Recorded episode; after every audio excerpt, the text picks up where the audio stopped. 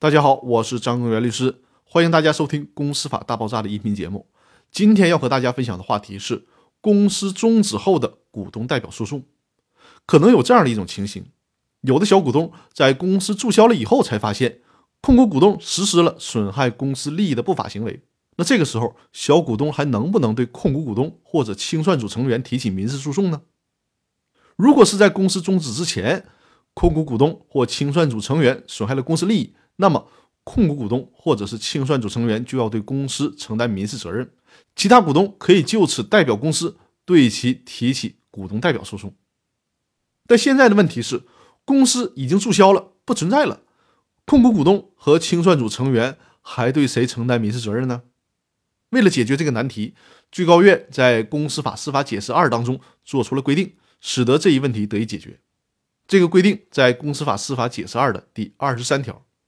清算组成员从事清算事务的时候，违反法律、行政法规或者公司章程，给公司或者债权人造成损失，公司或债权人主张其承担赔偿责任的，人民法院应依法予以支持。有限责任公司的股东、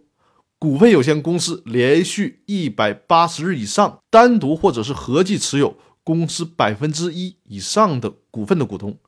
依据公司法第一百五十一条第三款的规定。这个规定就是他人侵犯公司合法权益，给公司造成损失的，本条第一款规定的股东可以依照前两款的规定向人民法院提起诉讼。那么，依据这个规定，以清算组成员有前款所述行为为由向人民法院提起诉讼的，人民法院应当予以受理。注意，下面是重点：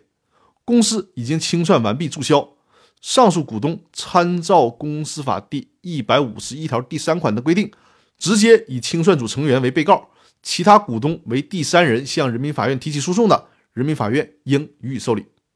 那这段司法解释的意思就是，如果公司注销了，受到欺负的小股东可以直接要求清算组的成员或者是控股股东承担赔偿责任。所以说呢，不要以为侵害了其他股东的利益，再把公司一注销就一了百了了。不是的，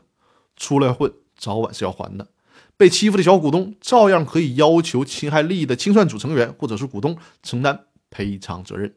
那好，今天的分享就到这里，我们下期继续。